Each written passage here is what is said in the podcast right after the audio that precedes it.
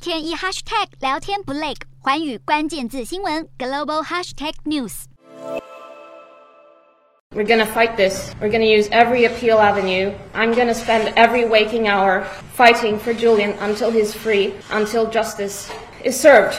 维基解密创办人亚桑杰持续多年的法律战出现重大转折，英国内政大臣批准将亚桑杰引渡至美国。亚桑杰一旦遭到美国法院定罪，可能面临最高一百七十五年的徒刑。他的妻子史黛拉表示，他们会奋战到底。维基解密在二零一零年披露有关美国在阿富汗和伊拉克战争的五十万笔机密文件，包括指控美军与北约部队滥杀平民。亚桑杰因此遭到美国以十七项间谍罪以及不当使用电脑罪通缉。白宫抨击亚桑杰的行为鲁莽，可能让他人的性命陷入险境。二零一二年，亚桑杰进入厄瓜多驻伦敦大使馆寻求庇护，而且一住将近七年。厄瓜多在二零一九年取消庇护，伦敦警方进入大使馆将亚桑杰逮捕。美国随即在当年六月提出引渡要求，英国如今同意引渡，遭批这是对民主和言论自由最黑暗的一天。亚桑杰的妻子今年三月披上白纱，前往伦敦一座戒备森严的监狱。与亚桑杰完婚，如今等来的却不是丈夫重获自由。